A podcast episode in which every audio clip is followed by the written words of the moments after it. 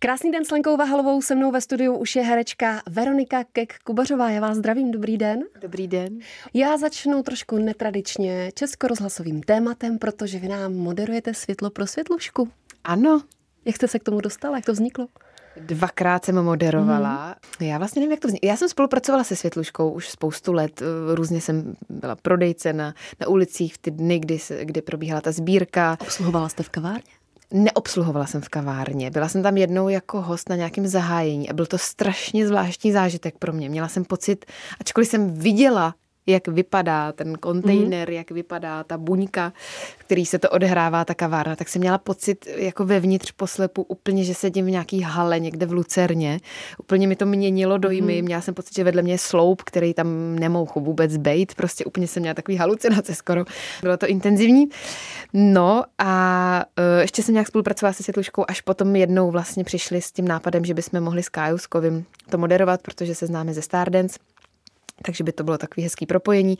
A já nejsem moderátorka, nerada moderuju, není to úplně můj, můj dar, moje nadání, moje nějaká spontaneita, ale s tím Kájou je člověku tak hezky, že jsem si řekla tak jo, je to pro dobrou věc, e, prostě nejde tam o to odvíst úplně špičkový moderátorský výkon, ale jde o to opravdu mít hezký večer s těma lidma.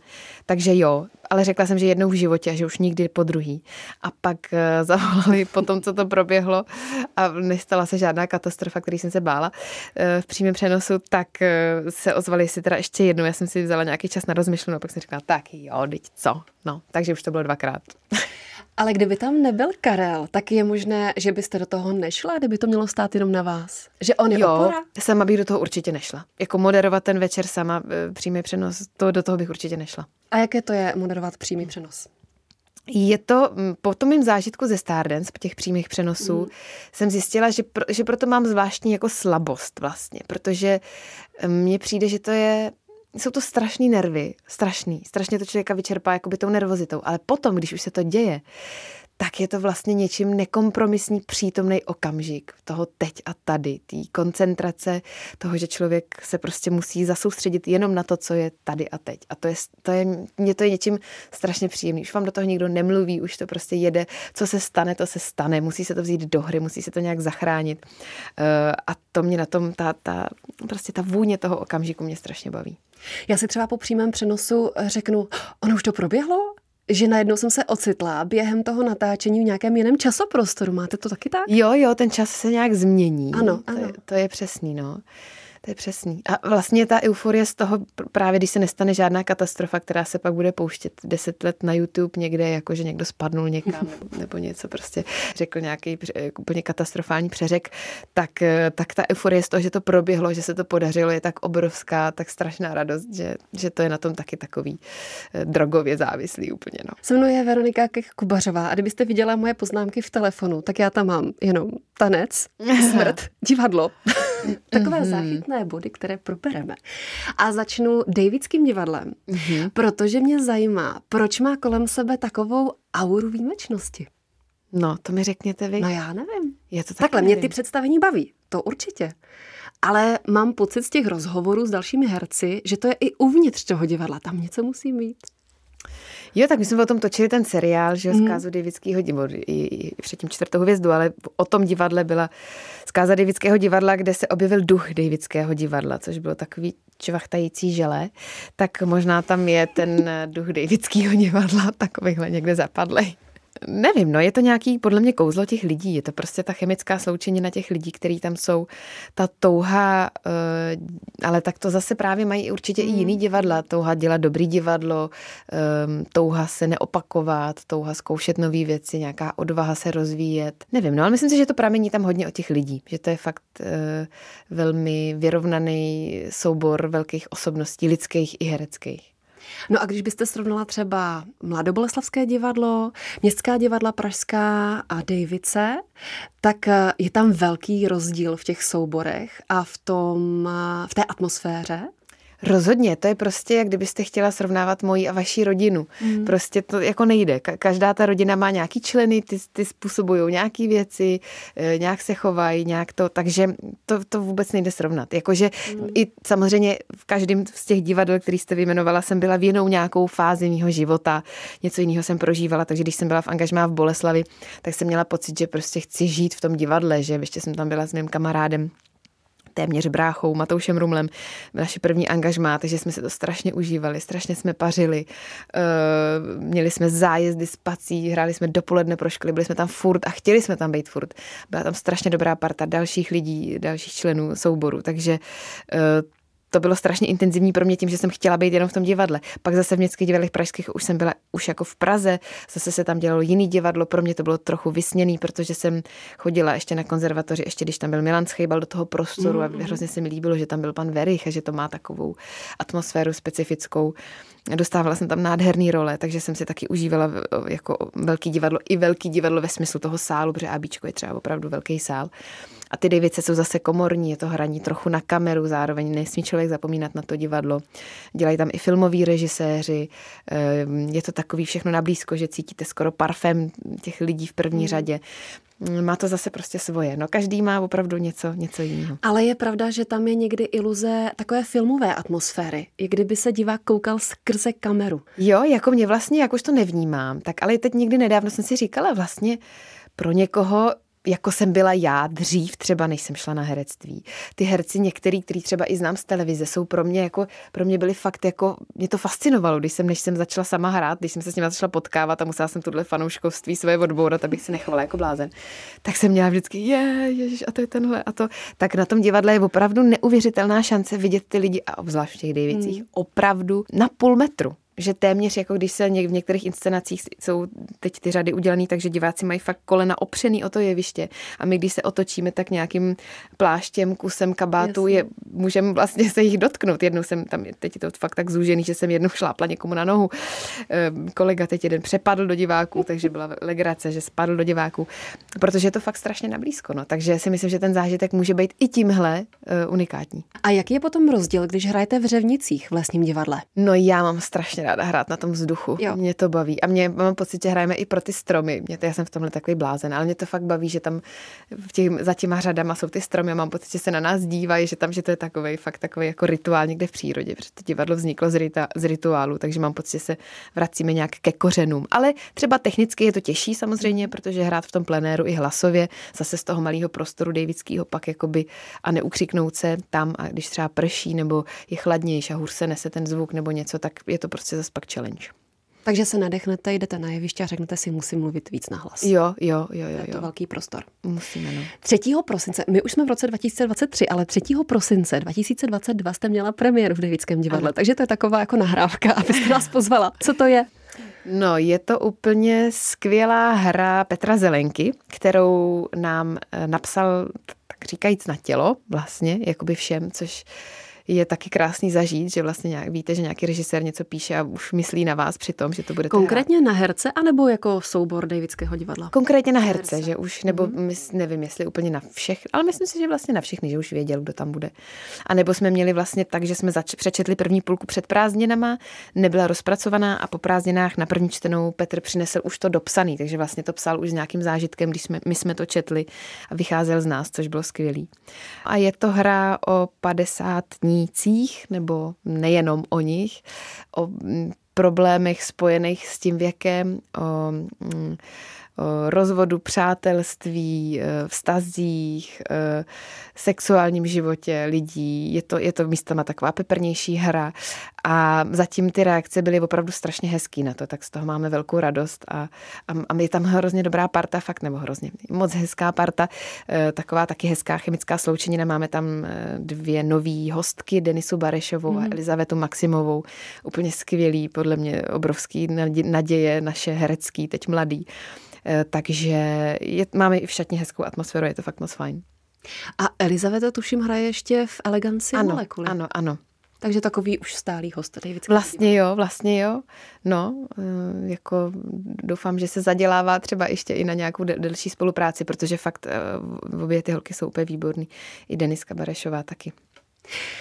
Dalším režisérem tu a tam je Ivan Trojan. Mm-hmm. A to se potřebuji zeptat, režisér, když s ním hrajete na jevišti jako s hereckým parťákem a pak najednou on je v roli toho režiséra, tak pro vás jako herečku je to velký skok.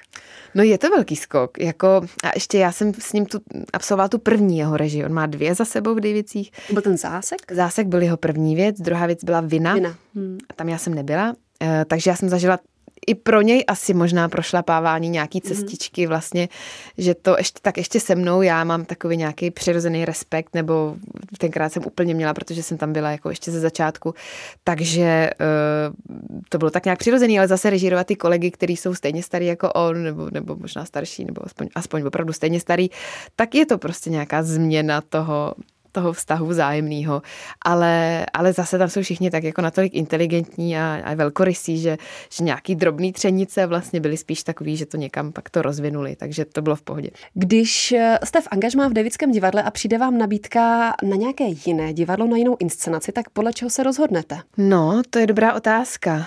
Jak kdy, třeba teď jsem naskoušela, nebo teď už je to delší doba, muzikál Branický hmm. zázrak, hmm. v době, kdy jsem neskoušela, hrozně jsem chtěla mít volno, protože jsem měla, mám toho a mám hrozně moc hracích termínů a toho, toho divadla mám fakt teď hodně.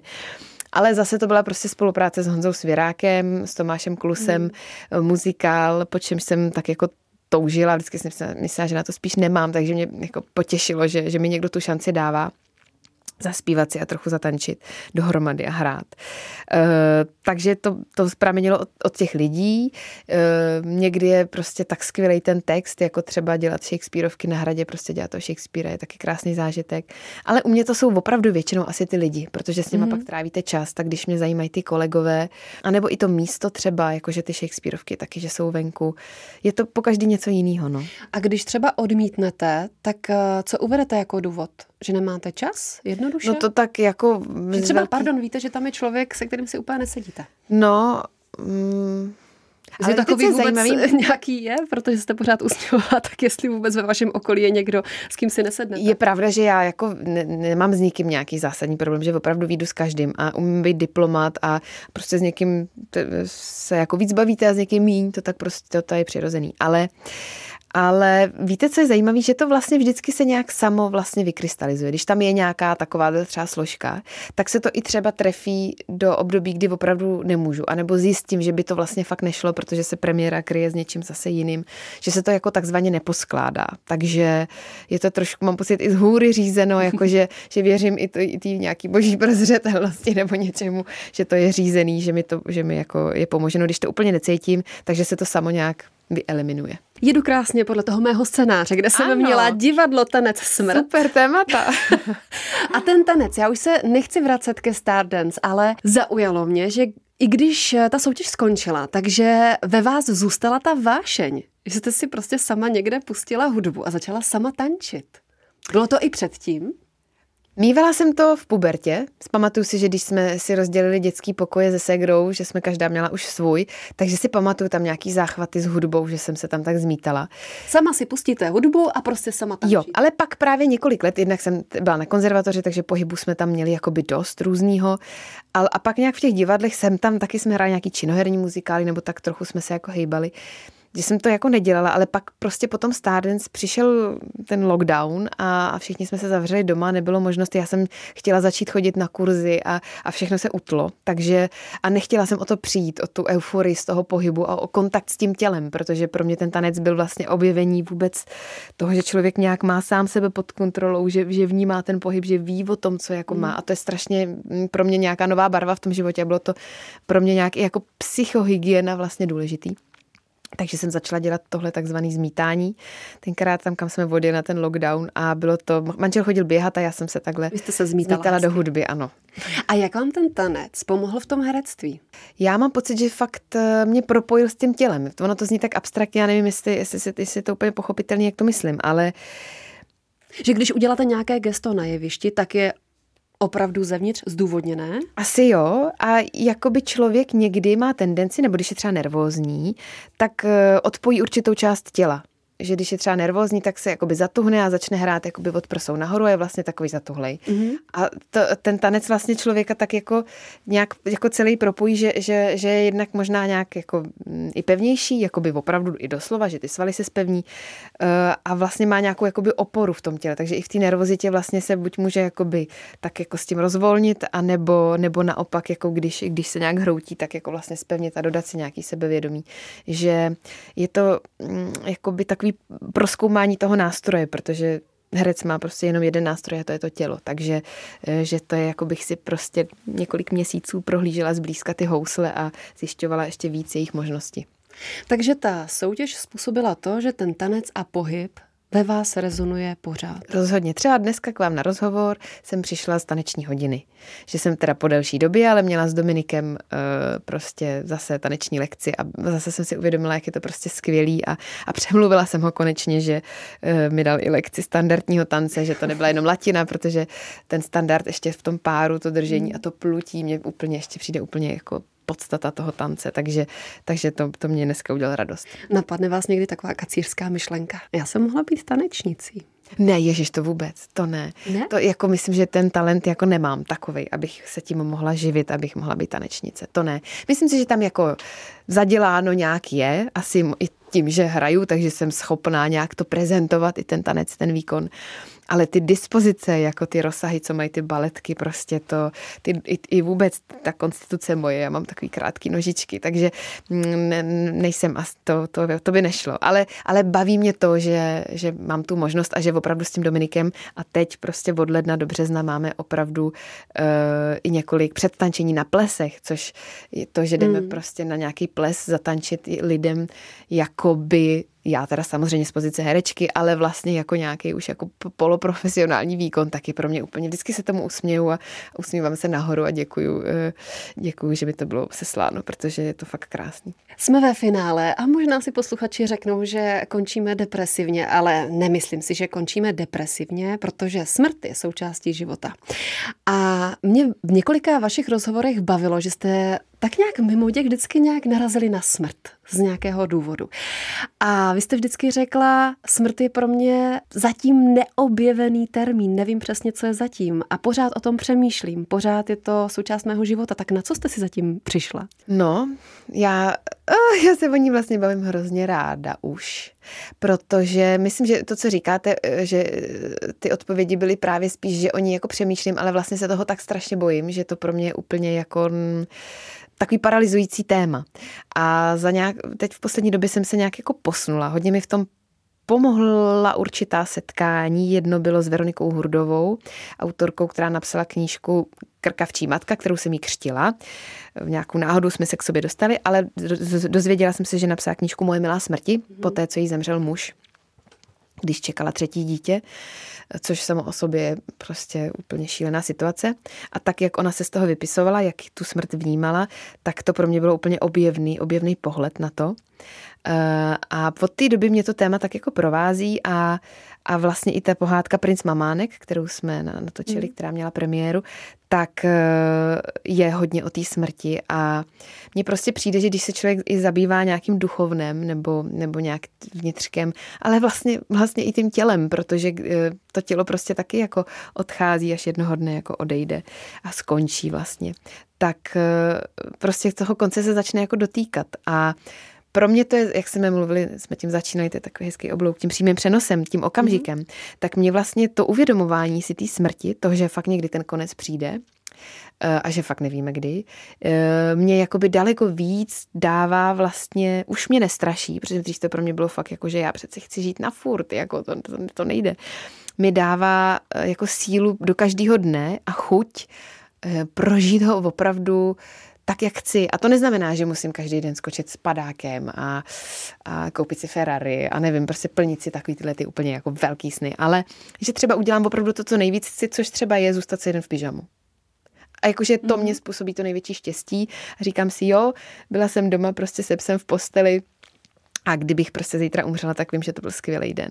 Že nebo, nebo prostě jsem strávila den s kámoškou, udělala jsem přesně, dneska jsem odehrála představení nejlíp, jak jsem mohla. Prostě, že to je, že to je, tak, že to je vlastně, ta smrt je taková jako upo, takový upozornění na to, teď žij, dokud můžeš.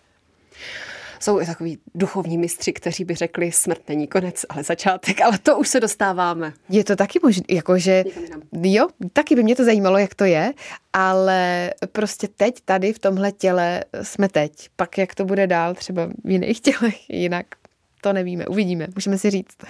A abychom nekončili úplně smrtí, tak eh, jak vidíte rok 2023, ten svůj profesní? Už jsme zvali do divadla Ongel, zvali jsme do Davidského divadla a vlastně jsme vůbec neprobrali televizi, film, seriál. No, nějaký, vlastně nějaká filmová práce se rýsuje, ale je jí jakoby míň teď. A já bych si představovala rok 2023 Eh, bych si ho přála, ale uvidíme, co přinese v takovém jako trošku klidnějším tempu nějakým, mm. že vlastně toužím eh, po nějakém sklidnění a trochu víc času sama na sebe a právě třeba na rozvíjení věcí, jako je angličtina, eh, tanec, tanec možná i ten zpěv, nějaký lekce, tak jako pro radost, ne protože musím do nějakého projektu, ale protože chci sama pro sebe. Takže kdybych toho měla míň, tak samozřejmě s výhledem, že někdy toho třeba zase bude víc, ale na chvilku se tak trošičku jako zpomalit by mě bavilo. A pyžámkové dny se psem jsou taky fajn. Jo, přesně. I procházky, i pyžama. Se mnou byla herečka Veronika Kek-Kubařová. Moc děkuji za rozhovor a ať se vám daří. Děkuji za krásné otázky a témata. Ať se daří taky.